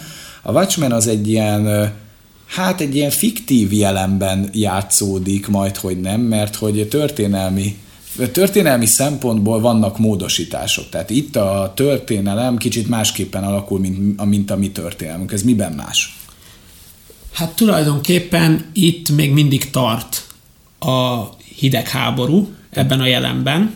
Így van, tehát hogy úgy képzeljétek el, hogy egy alternatív jelen, így lehet megfogalmazni? Alternatív, alternatív jelen. jelen, igen. És, és az a durva, hogy ebben a jelenben már odáig fajult a hidegháború, hogy talán csak három perc van hátra a Doomsday Clockból, a végítélet órájából, azt hiszem. Igen, Ugye? tehát, hogy addig, addig, addig, addig fej, fajult, tehát hogy ez egy olyan fiktív jelen, ahol a hidegháború pattanásig feszül, az orosz-amerikai ellentét, olyan szinten, hogy az emberek már nem tudják konkrétan, hogy mennyi idő, de hogy pattanásig feszül a, a, a pattanásig húzzák a húrokat, a feszültséget, hogy bármikor elindulhat a nukleáris katasztrófa. Igen. És van egy kis nit, ahol látjuk, hogy, hogy, hogy Kubába megérkeznek a rakéták, tehát, hogy Amerika is bombázható, Amerikából és szövetségeseiktől is. Szél, tehát konkrétan az a lényeg, hogyha ez elindul, ez a nukleáris katasztrófa, akkor mindennek vége van. Így van. És van, van egy dolog, ami ugye ez beindítja ezt az egész gépezetet, az az, hogy Amerikában megszületik egy ilyen isteni teremtmény. Egy balesetből egy, igen, később tudjuk meg az ő eredet történetét. A Dr. Manhattan nevű szuperhős, aki egy ilyen kék testű ember, igen. de ő ő tényleg az Isten ember. Tehát nem úgy, mint a Superman, mert még Supermannek vannak korlátai. Tehát ő egy de ember, neki abszolút De, de Manhattannek nincsenek korlátai, mert egyszerre lehet több időben, több helyen, bármekkora lehet a mérete, és bármit képes bármivé változtatni. Tehát, a, tehát egy csettintésből szét tud robbantani egy tereket, ember. egy embert, vagy amit Így akar. Van. Neki nincsenek határok. Így van, és, és az az igazán erős ebben, hogy tulajdonképpen van egy történetem. Na, tehát ide is tudok egy történetet beágyazni, az az érdekes, hogy amikor az emberek megnézték, én utána sok ismerősömmel beszélgettem, és nagyon sokan két dolgon voltak fennakadva egy ilyen filozófiai, mély gondolatú filmnél, hogy a Dr. Manhattannek miért látszik állandóan a pénisze, igen. Ez volt az egyik. Ez a egy másik pedig, hogy a Rorschach nevű karakternek miért mozog a maszkja. És szerintem, ha valaki itt leragad, igen, hát tehát, az... tehát konkrétan eh, nem is érted ezt. Tehát az a, az a lényeg, hogy a Dr. Manhattan az egy olyan eh, fenyegetés a világra nézve, hogy, eh, hogy ez az atomkatasztrófát is képes előidézni, mert akkora, tehát benne is van az, hogy hogy, hogy Isten amerikai és létezik. Tehát, hogy így ezt hát így ki is van mondva. Ki is van mondva, tehát, hogy konkrétan ő azzal, hogy Amerika oldalánál Dr. Manhattan egy akkora ütőkártyájuk van Amerikának, hogy azt hiszik, hogy mindent tudnak uralni, de majd látjuk, hogy Dr. Manhattannek is vannak határai. Illetve ebben a korban léteznek az őrzők, akiket én úgy tudok nektek leírni, hogy egy ilyen hát még félig meddig legitim szuperhős brigád, aki már szét, széthullott, a tagjai már civilbe visszavonultak, már, már nincsen ez a szövetség, az őrzők szövetsége. Egy valaki nem tudott. De, de mindenki, tehát vegyük át ezeket az utolsó Jó. őrzőknek a tagjait. Az egyik az a komédiás, akiről fogunk beszélgetni, az Ozymandias, a Dr. Manhattan, a Rorschach, az a, a bagoly ember, akinek nem igen, tudom. Allman. Allman. Night Night És van még egy női karakter. A Silk Spectre. Igen. Tehát ő, ő, ő volt az utolsó hatos őrzőknek a szövetsége, és ez darabokra hullik. És onnan indul a sztori, hogy a komédiást, aki az egyik tag volt, rejté, egy rejtélyes alak megöli, és kidobja és az milyen emeletről. zseniális az a jelenet. Milyen zseniális az a nyitó jelenet. Igen. Egy oda nem illő zenére verekednek. De, de úgy kell elképzelni, hogy egy andalító jazz hát egy, muzsikára, Egy ilyen jazz muzsikára verik félholtra konkrétan a komédiát. és mégis iszonyat dinamikus az a jelenet.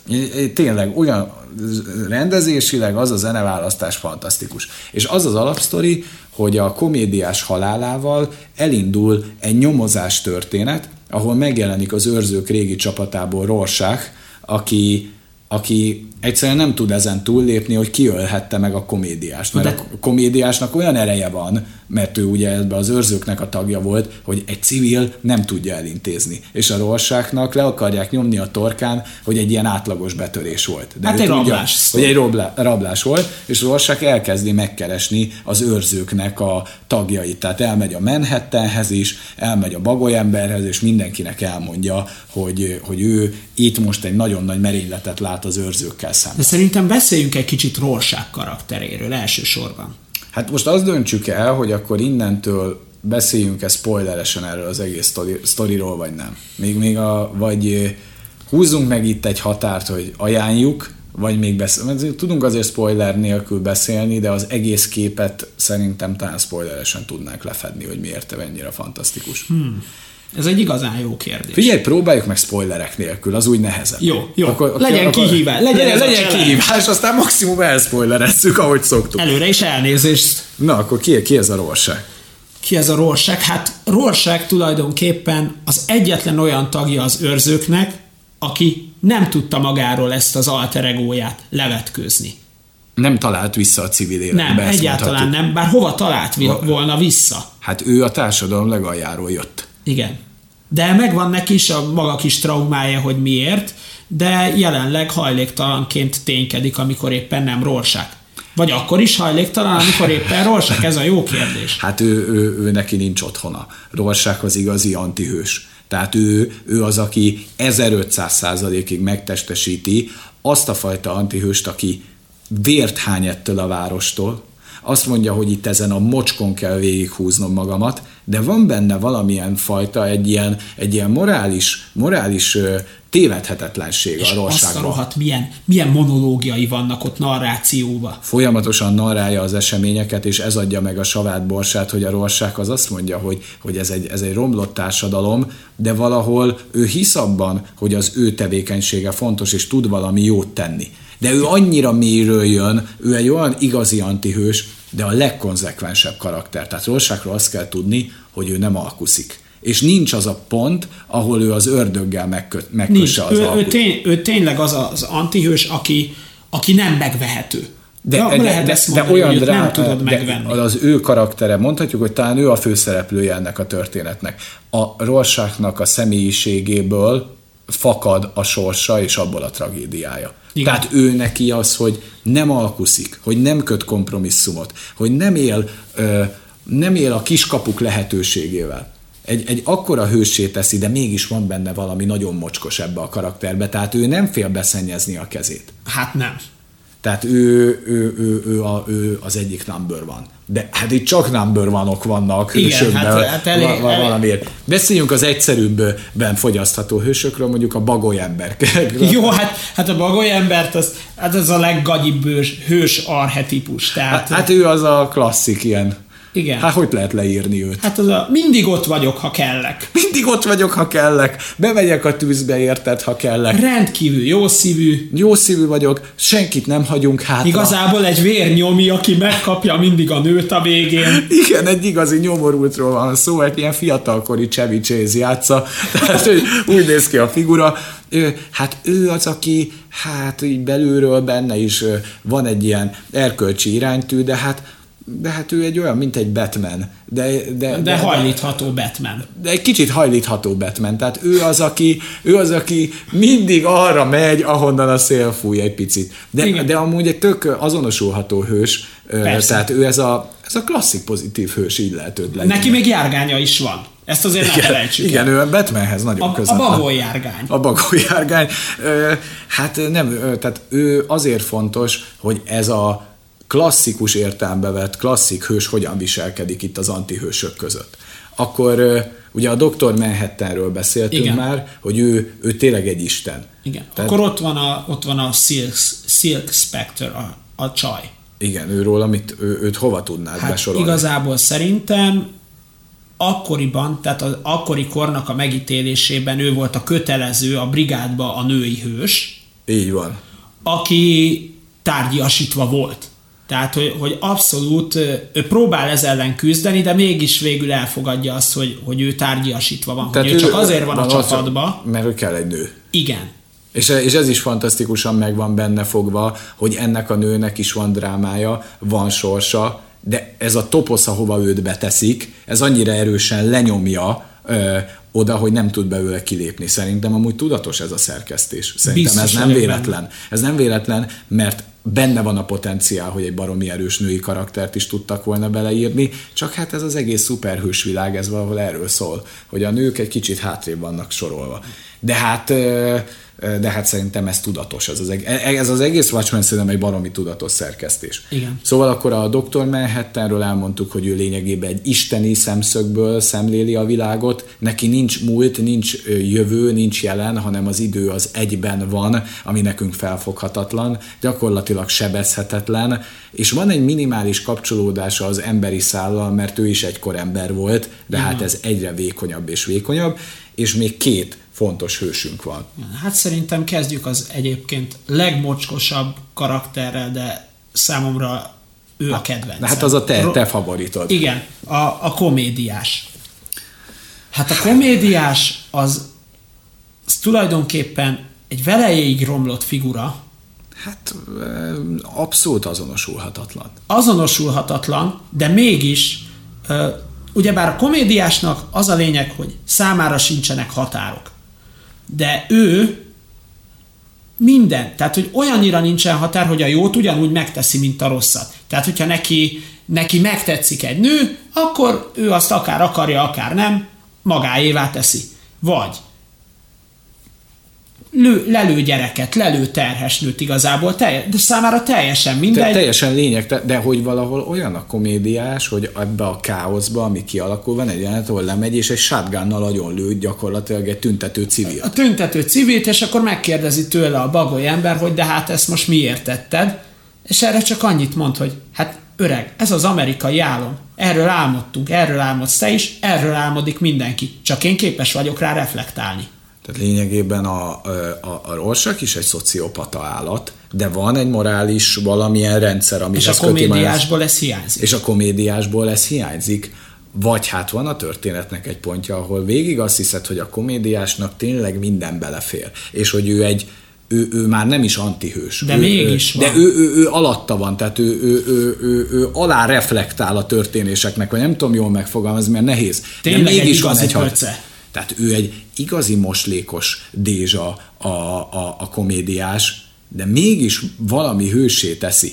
És van egy pillanat, és ezt egész sokáig nem tudod, hogy mi az, amitől hős a komédiás, de van egy pont, ahol erre, erre így fény derül, hogy azért mégsem fér bele neki minden. És hogy ez az egész, őt nyomasztja az, ami a társadalommal történik, valahol ott belül, Igen, és ez egy ő... válaszreakció rá. Ő, ő valami olyan, mint az immunreakció a fertőre de ő tűzzel harcol tűz ellen. Tehát amíg, amíg a Rorschach is fölismeri, hogy romlott a társadalom, és mocskos eszközei vannak, de tud jó és rossz között alapvetően különbséget tenni. A komédiás ezt nem tudja. De a komédiás az azt mondja, hogy itt minden lehetőség adott arra, hogy megmártozzunk a fertőben, és én azzal, hogy mocskot követek el, csak reflektálok a ti mocskotokra, és ez valahol egy ilyen képmutatása részéről, de van egy pont, ahol kiderül, hogy mégiscsak ezért, vannak Ezért is hívja magát egyébként komédiásnak, mert hogy ő mindig azt állítja minden egyes szituációban, amit ő elkövet, hogy, hogy az egész élet egy vicc, az egész mindenség, az egész létezés egy vicc, és hogy ő ezekkel a tettekkel reflektál erre az egészre. De a komédiás egy olyan karakter, akinek nincsenek viccei. Tehát, hogy ezt úgy, tehát azon, ezen nem lehet nevetni, hát amit ő, elkövet. Hát ő a világ vicce. Tehát ő valójában azt mondja, hogy az a vicc, hogy én hős vagyok. Igen. Így Tehát, hogy az a vicc, hogy én itt már hősé válhattam, akkora a probléma. Tehát, hogy a komédiás a személyével mutatja meg, Így hogy van. én vagyok a probléma. Igen. Hát ez, ez azért már így szerintem így, ahogy beszélünk róla, elmondható, hogy túlmutat a képregény eh, filmeknek a keretein, de van még egy hősünk, az Ozymandias, akiről mit kell tudni? Hát, hogy ő azzal tűnik ki a sokaság közül, hogy hiperintelligens. Hát ő, a, ő a világ legokosabb embere, legalábbis Igen. ezt mondja magáról, de lehet érezni, hogy olyan karizmája van, olyan jelenléte van, és ez a színészválasztás is szerintem fantasztikus, hogy, hogy azt lehet tudni, hogy ahol Ozymandias ott van, ott, ott rend van, és fegyelem. Igen. Tehát ő minden egyes matematikai lépést elvégez, fölmér, és mindig racionálisan dönt. Igen. Na hát ezt a youtuberek nem tudnák így művelni, maradjunk ennyibe. Igen. Ha már itt tartunk. És hogyha spoiler nélkül beszélgetünk a Watchmenről, akkor azt mondhatjuk, hogy ezért került be a listánk, mert mi tudnánk még bővebben beszélni. Jó, hát a bőven, bőven. Főleg, hogyha a végén a nagy csattanót lelőnénk, de ne Igen, lőjük de, le. De nem, mert a, biztos van olyan, aki nem látta. És ne, és ne ilyen hülye podcastek miatt ne fosszátok és, meg És egyébként bízunk benne, hogy talán ezzel, amit most így fölfettünk ebből a filmből, kedvet kaptok hozzá. Így van. Ezért, ezért is tettük, ezért is fejtettük és ki ennyi mindent. És azért tartjuk a watchmen ebből az aspektusból a legnagyobb filmnek, mert minden alapvető hős arhetipust lefed. Tehát benne van a morális ott leszek, hogyha minden rendben, mint a Batman, az a hős a bagolyember képébe, az Istenember a Dr. Manhattan képében, az antihős a Rorschach képében, a tucat női karakter, a, a női hős képében, és a komédiásnak a képében pedig Márv. a, a Márv, a, az emberi gonosz hősé válása, mint groteszk, és benne van, mint az emberi elme hősiessége, Igen. ami végül is olyasmi, mint az Amerika kapitány, hogy ő csak a legjobb az emberek között. És, és ez, egy, ez, ez egy mestermunka. Így van. Úgyhogy, úgyhogy ez volt a mi top 10-es listánk, elmondom a helyezetteket. Jó. Arhetipus szempontból, tizedik volt az acélember, kilencedik a vasember, nyolcadik a pókember, ide ugye a filmeket, bármelyiket be lehet emelni, hetedik az üveg, de ide a trilógiát, tehát a sebezhetetlent, a széttörő és az üveget, egy. azt egybe ajánljuk, akkor a X-Men új trilógiájának a második részét tettük a hatodik helyre, de ott is ajánljuk a teljes trilógiát, ötödik a Logan, negyedik a Sin City, harmadik a Sötét Lovag, második a Végtelen háború per végjáték Endgame, és az, az első az a Watchmen. Az őrzők. Így van. Ők nagyon szépen köszönjük a figyelmet, és akkor majd jelentkezünk legközelebb Igen, sziasztok! Sziasztok!